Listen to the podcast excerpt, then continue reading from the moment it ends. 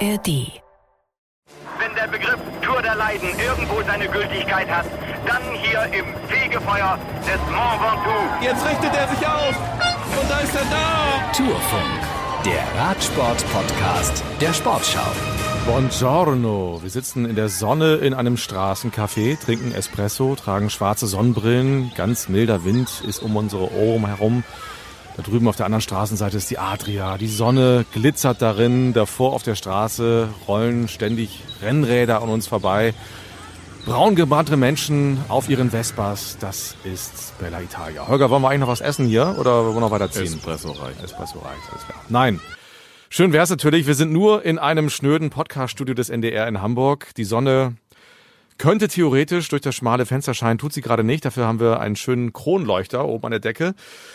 Und wir sind ausnahmsweise mal nicht am Montag für euch da, sondern am Donnerstag, weil am Wochenende beginnt der Giro d'Italia und wir wollen euch gebührend darauf vorbereiten. Ihr hört diesen Podcast in der ARD Audiothek und es lohnt sich auch, ihn noch nach dem Giro-Start zu hören, denn so richtig Fahrt nimmt der Giro vermutlich wieder erst später auf, so in der zweiten Hälfte.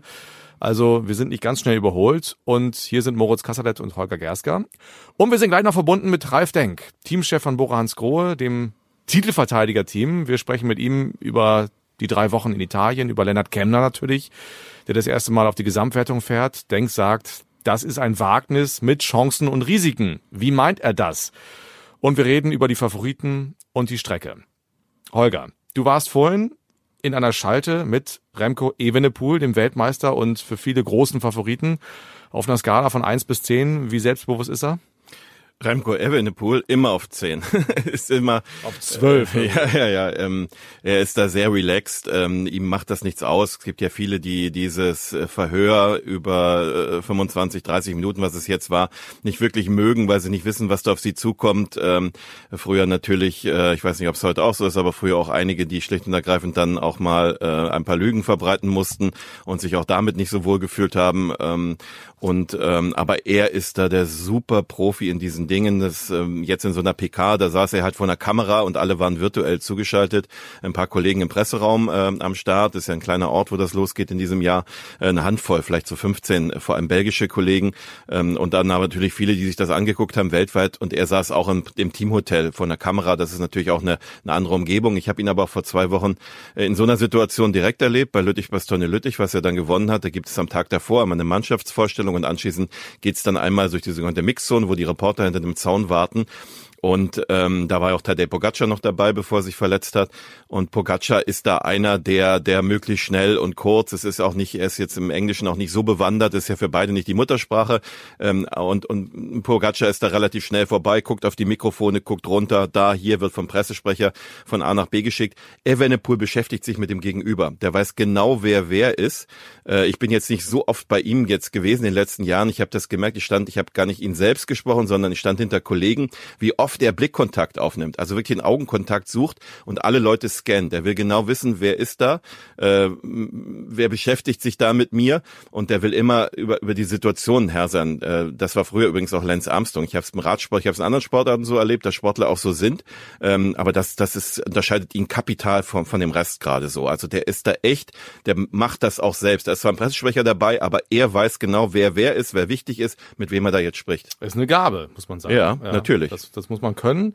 Ist sicher von Vorteil, also gerade wenn du so im Rampenlicht stehst wie er. Ähm, wir haben übrigens, ähm, um das einmal kurz zu sagen, ich muss, ich habe es mir aufgeschrieben, weil ich es natürlich nicht im Kopf habe, irgendwann mal eine Folge nur über ihn gemacht am 12. Mhm. September vergangenen Jahres. Also wenn ihr ihn so ein bisschen besser kennenlernen wollt, ähm, es ist ein Typ, es ist ja auch eine Marke, schnell zur Marke gemacht worden, schon in jungen Jahren und er ist erst 23.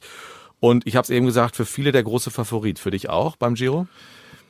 Mm, nein, ähm, ich glaube eher an Primoz Roglic. Also ähm, er wurde heute auch selber auf der Pressekonferenz gefragt, wie seine Strategie aussieht und er sagt, ich fahre Primoz an, an den Bergen hinterher, bleibe am Hinterrad und bin im Zeitfahren schneller.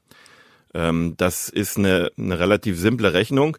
Ähm, ich glaube, dass Roglic immer noch den Berg, das absolute Hochgebirge, also die Etappen, wo es dann wirklich auch über 2000 Meter hinausgeht, immer noch besser ist und dass der tatsächlich auch ein guter Zeitfahrer ist. Roglic hat sich wie immer äh, unglaublich lange in Höhentrainingslagern vorbereitet.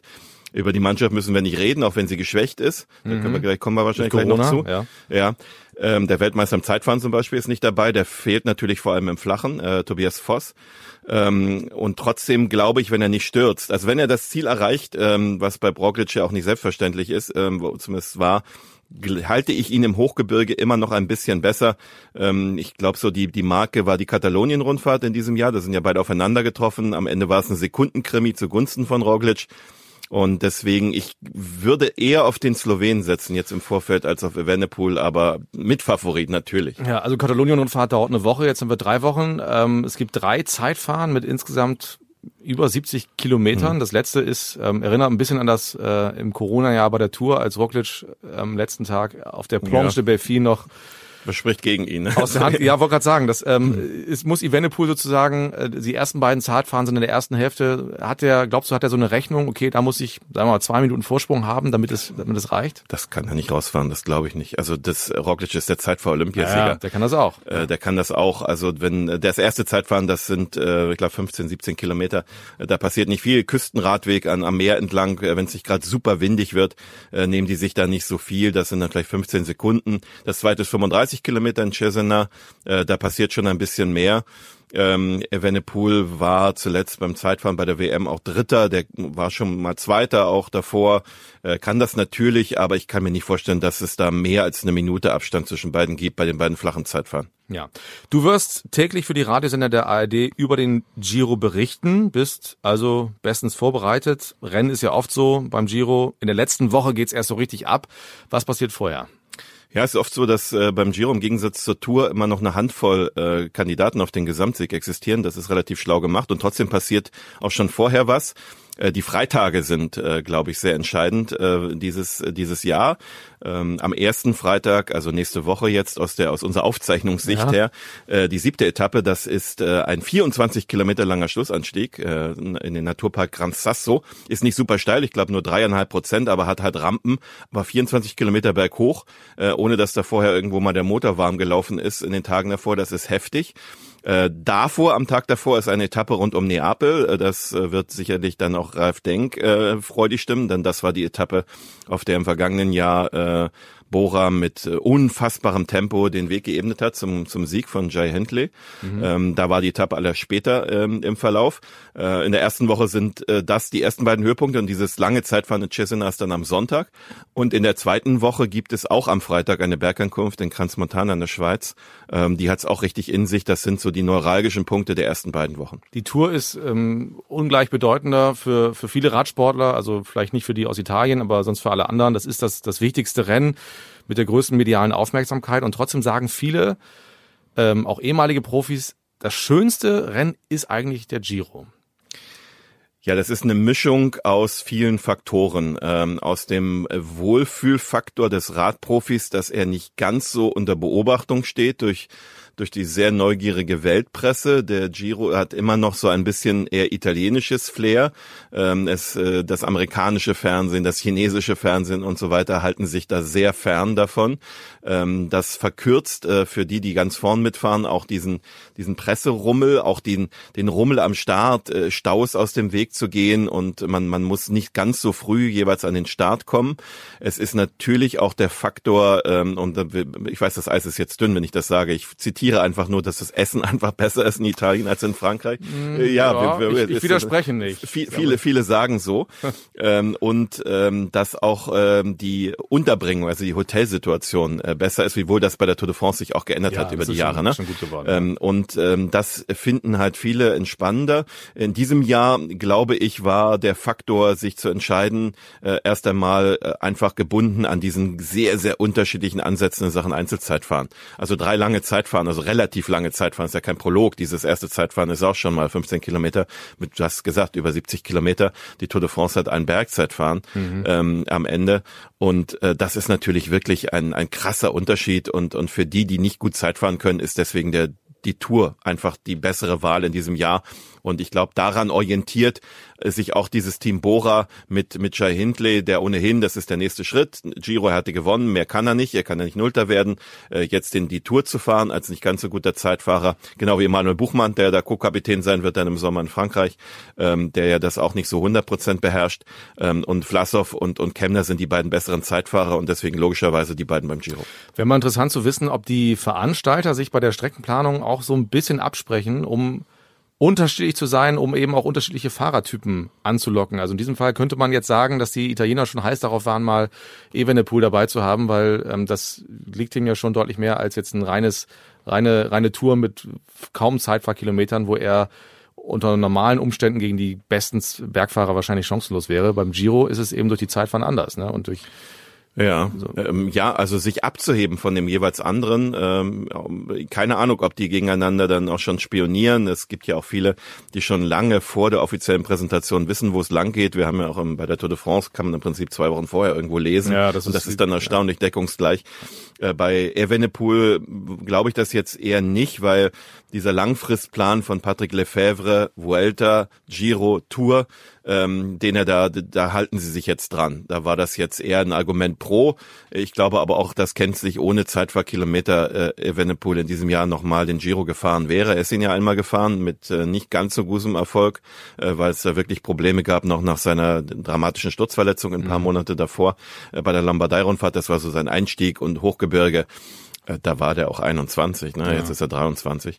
Ähm, deswegen glaube ich, dass das nicht der Punkt ist, aber ich glaube, der Giro als eigene Marke ähm, möglichst viele große Stars anzulocken, ähm, mu muss sich da abheben, auch mit dieser offenen Rennweise, ähm, auch mit, mit dem, dass man, wenn man jetzt mal so einen Einstieg, ich fahre mal auf Gesamtwertung, das nicht ganz so durchgestylt ist wie bei der Tour de France. Und natürlich ist der Giro auch immer eine Möglichkeit, eine große Rundfahrt zu gewinnen, in Abwesenheit der ganz Großen, also dieser ähm, Wingegaard und, und Pogacar, die werden immer Tour fahren. Ja. Ähm, und demzufolge geht man denen schon mal aus dem Weg und vergrößert natürlich die Chancen, äh, dann auch mal eine große Rundfahrt zu gewinnen.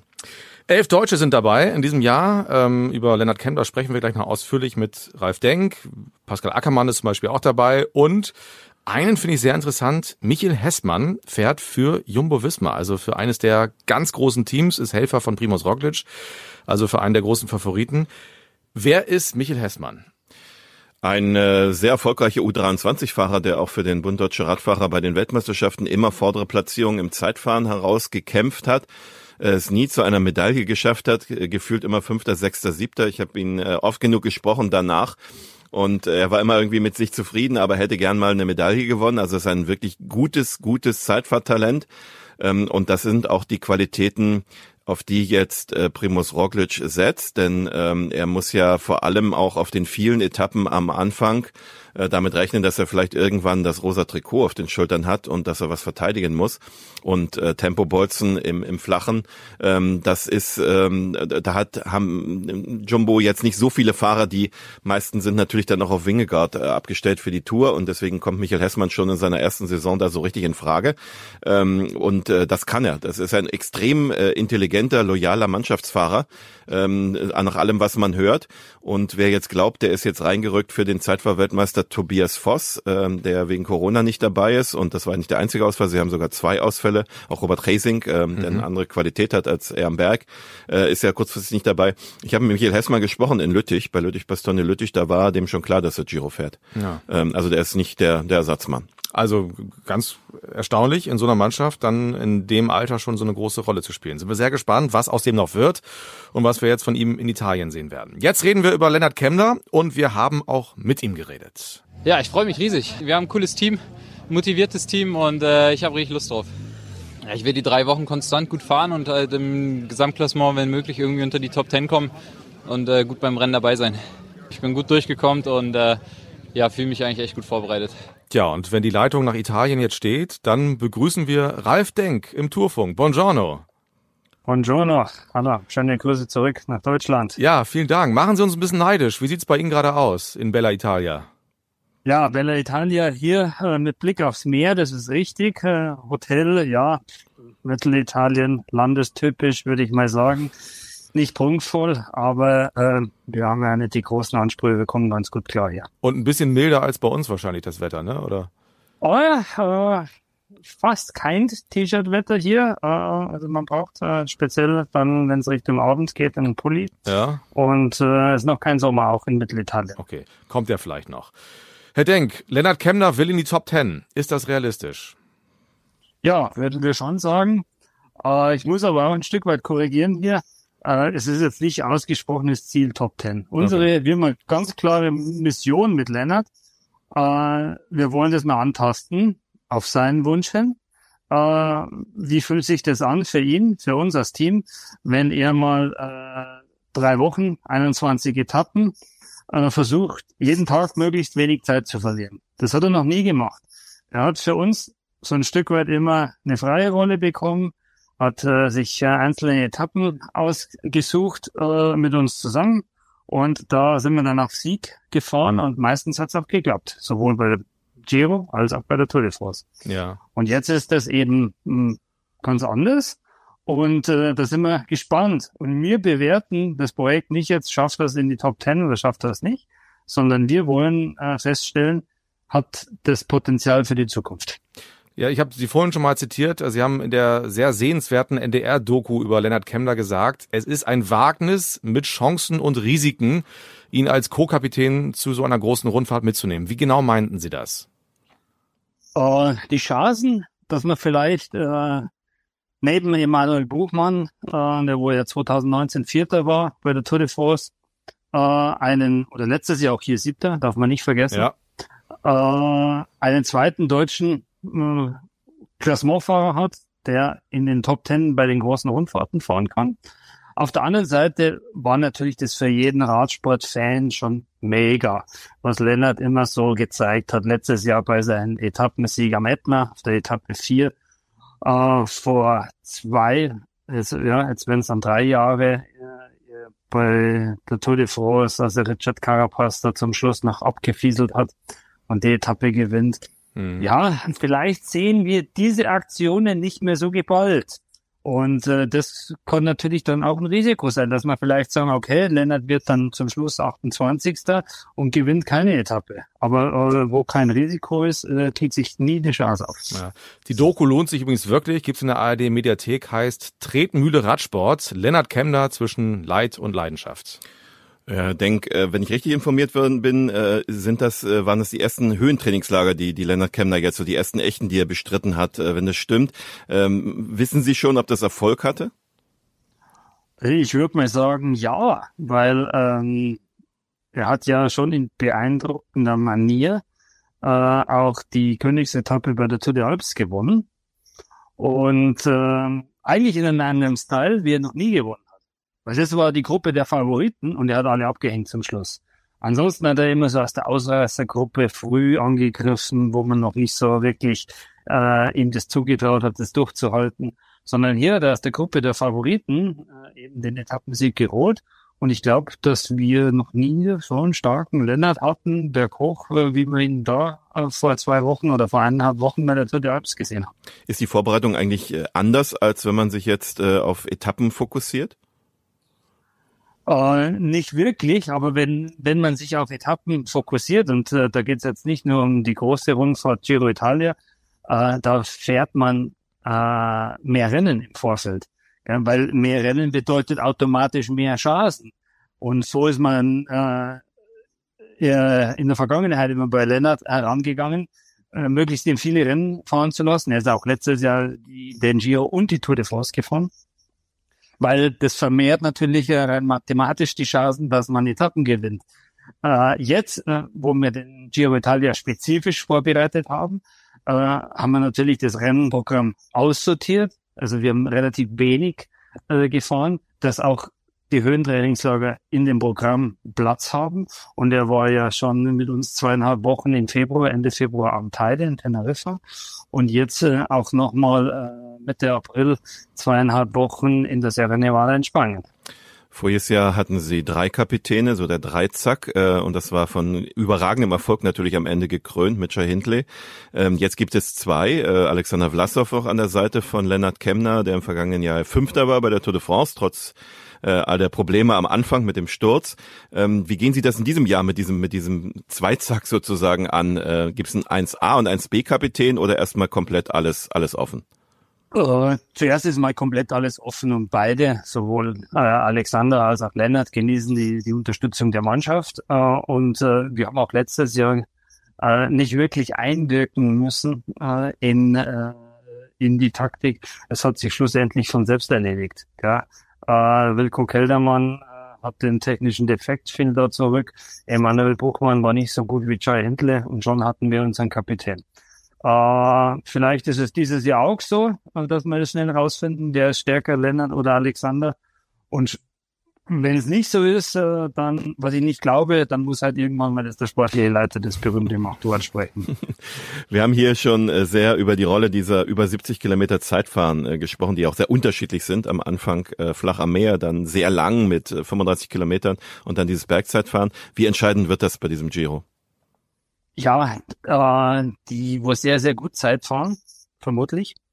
Äh, Remco, Gamma, äh, vielleicht auch äh, Roglic, die äh, werden da Zeit generieren. Das ist äh, ja, kein Geheimnis. Äh, sie werden da ähm, Vorsprung erarbeiten. Für sich vielleicht, wir hoffen es, ist es vielleicht sogar ein Stück weit äh, äh eine Chance für uns, weil äh, wir sicherlich nicht äh, in, der, in der ersten Woche äh, das äh, rosa Trikot besitzen werden, glaube ich nicht. Und äh, das heißt auch, äh, die Arbeit äh, zum Nachfilmen, das liegt nicht auf unseren Schultern. Und äh, wir können etwas Kräfte sparen und vielleicht ist das äh, für uns äh, sogar eine Chance äh, für die dritte Woche. Wer ist denn Ihr Favorit eigentlich? Also Holger sagte eben äh, Roglic, nicht Evenepoel. Wie sehen Sie es auch so oder ähm, ist der Belgier doch besser? Ähm, der Belgier ist sicherlich, glaube ich, bei den Eintagesrennen besser. Remco war ja beeindruckender Sieger, mittig, Passano mittig. Uh, aber ich glaube, über drei Wochen uh, mit der Erfahrung, was uh, ein Primoz Roglic mitbringt, uh, ist es vielleicht noch ein Stück weit zu früh für Remco gegen Roglic zu gewinnen. Äh, deswegen ist mein äh, Favorit eigentlich Roglic. Ist Evenepoel eigentlich jetzt noch sehr, sehr jung ähm, und einer der großen Supertalente im, im Radsport. Gab es eigentlich mal Bestrebungen, also dass Sie als Team, das ja immer auch auf, auf junge Fahrer achtet, ihn zu holen, als er noch kein Megastar war? Ja, klar, hat man, äh, hat man ja nachlesen können. Äh, meine Finte mit Patrick Lefebvre, dem Chef von, äh, von äh, Sodal Quickstep. Und äh, als er keinen Sponsor hatte, im Jahr 2021, habe ich auch mit ihm verhandelt äh, äh, über vier Rennfahreroptionen. Da war eine Remco. Äh, ist natürlich mein Job, äh, sich äh, die Fülle immer auszustrecken nach den besten Rennfahrern. Und ich habe auch da Rückendeckung gehabt von meinen Sponsoren. Und woran äh, ist es gescheitert? Es ist äh, dann äh, hat für Patrick äh, äh, die, die, die Situation hat sich geändert, weil sein Sponsor doch sagte, äh, wir bleiben oder wir verlängern das Engagement. Und meine Option war ja nur, oder meine Intention war ja nur, äh, eben, äh, äh, ich kann den Vertrag von Remco und von drei anderen übernehmen, wenn äh, wenn es das Team nicht mehr gibt. Aber das Team gibt's ja noch und somit war das vom Tisch. Patrick hat es dann irgendwie schlussendlich in die Presse getragen. Ist nicht mein Style, weil mein Style ist, wenn man was unter Geschäftsleuten äh, bespricht, dann ist äh, die Tür zu und dann dringt nichts nach außen. Er hat eine andere Herangehensweise gehabt. Äh, ja, Schnee von gestern. Ja. Herr Denk, Sie sind ja Titelverteidiger in Italien. Äh, Jai Hindley haben wir schon lobend erwähnt. Emanuel Buchmann auf Platz sieben, sagen Sie zu Recht, das darf nicht untergehen. Großartige Leistung. Sie haben den Wandel geschafft von einer Mannschaft, die auf Tagessiege setzt, hin zu einer, die große Rundfahrten gewinnen will und auch kann. Hat sich das, was die Aufmerksamkeit angeht, äh, gelohnt für Bora Hans Grohe? Äh, definitiv. Und zwar, das äh, kann man ja über Agenturen äh, schön auswerten lassen, messen lassen. Und äh, wir haben ja äh, richtige Vergleiche. Wir haben äh, als Team das äh, größte Eintagesrennen der Welt, Paris-Roubaix, gewonnen. Und wir haben äh, die zweitgrößte Rundfahrt äh, unseres Sports, den Giro Italia, gewonnen.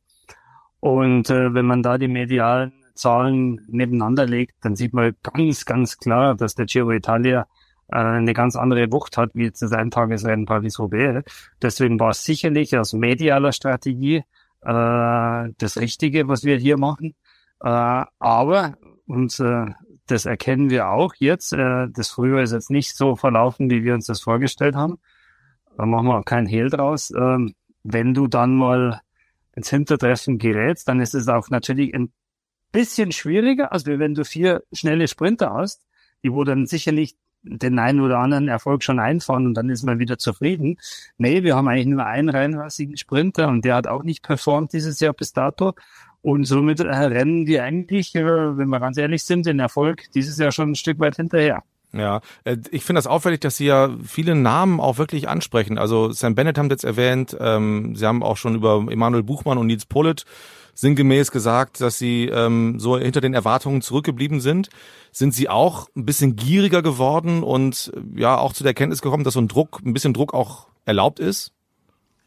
Also ich glaube schon, dass man eine Kultur haben darf, wenn man nicht zufrieden ist, dann darf man darf man das ansprechen. Und es gibt ja auch Geschichten dahinter.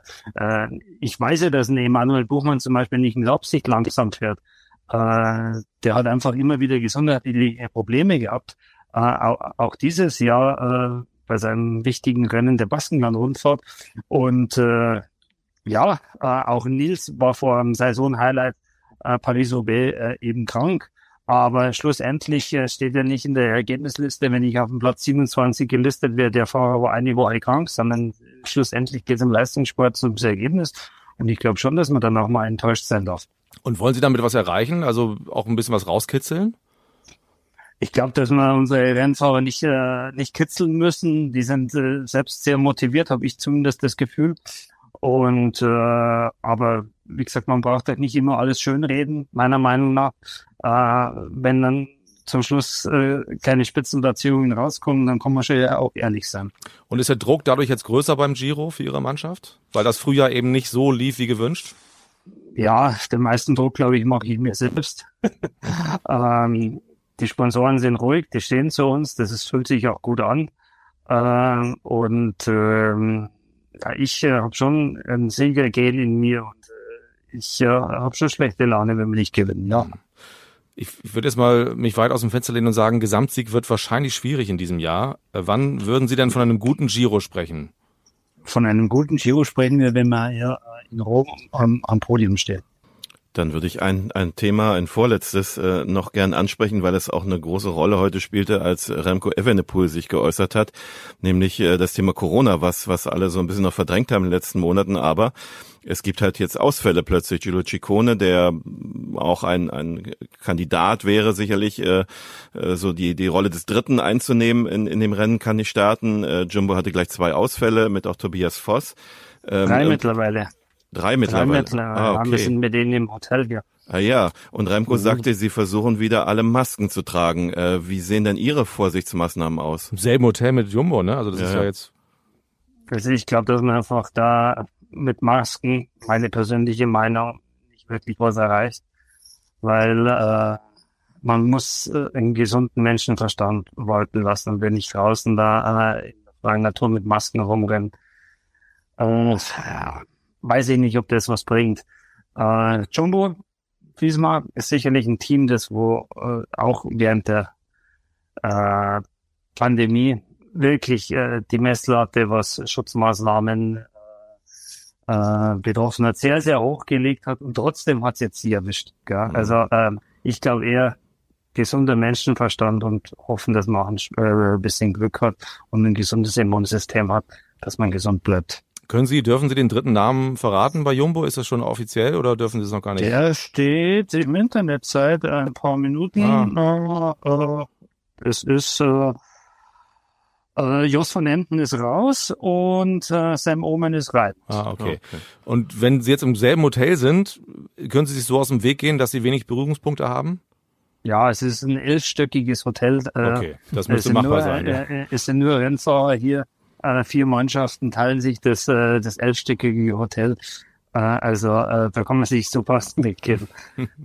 Daran werde ich anknüpfen zum mein letztes Thema, weil es jetzt direkt äh, zum Giro gehört, aber ähm, was uns natürlich sehr interessiert, ist der Gesundheitszustand von Maximilian Schachmann, weil langsam fängt man sich wirklich an Sorgen zu machen, äh, was aus diesem großen Talent wird nach den letzten jetzt fast anderthalb Jahren äh, Sturz auf Verletzung und äh, Verletzung auf Sturz sozusagen, nee, ich wollte sagen Krankheit auf Verletzung und jetzt wieder Krankheiten ähm, in diesem Jahr.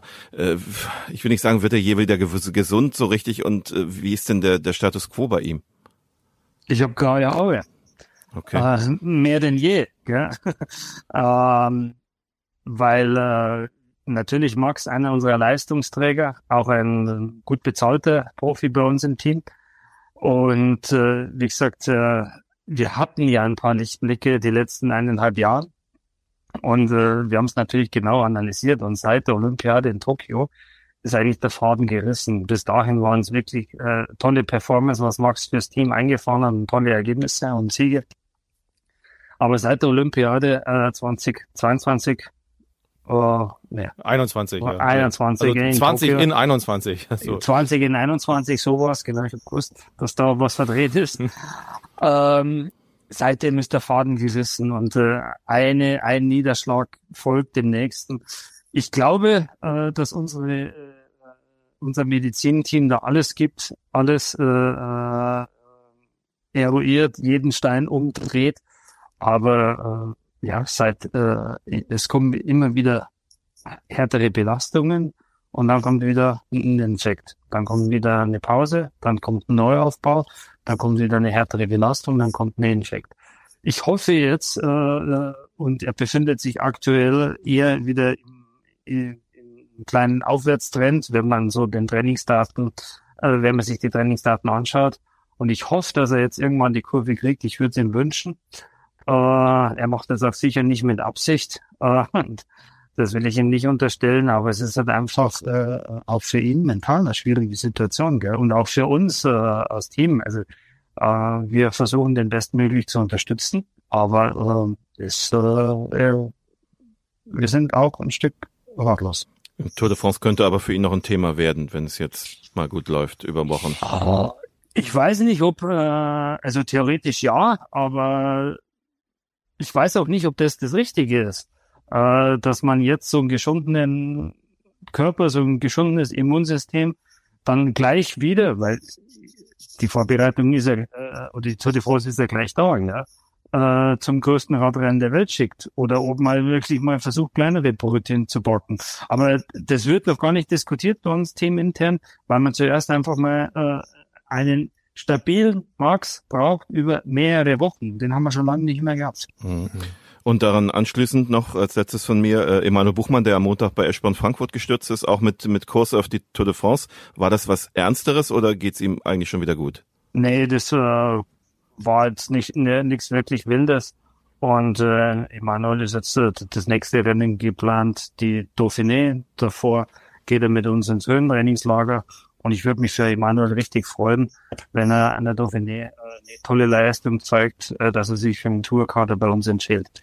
Herr Denk, ist es eigentlich denkbar, ähm, dass Lennart Kemner wieder den Doppelpack macht? Also wenn er sich gut fühlt, nach dem Giro auch noch ein Kandidat ist für die Tour? Mhm. Tue ich mich kurz schwer äh, damit, weil äh, er fährt, an, also das, was wir dieses Jahr vorhaben äh, bei, beim Giro, das glaube ich, kann man nicht mit den Belastungen vergleichen wie letztes Jahr. Mhm. Letztes Jahr haben wir gesagt, Etappe 4, Etappe 7 und die letzten drei Bergetappen Momentum Siege. Alles andere so plus minus kannst du ein bisschen rausnehmen. Äh, und äh, dieses Jahr darf er ja 21 Tage keine Zeit verlieren. Das heißt, er muss 21 Tage konzentriert sein, er muss 21 Tage sein Bestes geben. Und äh, da glaube ich, äh, passt es nicht noch hinten drauf, eine Tour de France zu fahren. Ja, das klingt plausibel. Herzlichen Dank für Ihre Zeit. Äh, eine schöne und vor allem erfolgreiche Zeit in Italien. Bleiben Sie alle gesund und ähm, hoffentlich können wir dann nach diesen drei Wochen von einem guten Giro für Bora Grohe sprechen. Wir würden uns sehr freuen und danke fürs Gespräch und schöne Grüße zurück nach Deutschland. Danke, Herr Denk. Vielen Dank. Ja, und wir gucken uns das alles äh, genüsslich an. Holger berichtet für die Hörfunkwellen der ARD und wir reden hier im Tourfunk über den Giro nach dem Giro, nach Pfingsten. wahrscheinlich irgendwann dann. So. Pfingstsonntag äh, ist die Entscheidung, äh, Ja. also dass die letzte Etappe alle Wege führen nach, Nach Rom, Rom. in diesem Jahr. Ja. Also, vielen Dank fürs Zuhören. Ich fand das sehr aufschlussreich und äh, dann wünsche ich euch viel Spaß mit diesem äh, doch sehr schönen Rennen in Italien und äh, würde uns freuen, euch dann wieder zu sehen und zu hören nach dem Giro und schreibt uns gerne an tourfunk.sportschau.de und bewertet, empfehlt uns, abonniert uns gerne und dann hören wir uns so roundabout in drei Wochen wieder. Also vielen Dank, bis nächstes Mal. Wenn der Begriff Leiden irgendwo seine Gültigkeit hat, dann hier im Fegefeuer des Mont Ventoux. Jetzt richtet er sich auf. Und da ist er da. Tourfunk, der Radsport-Podcast der Sportschau.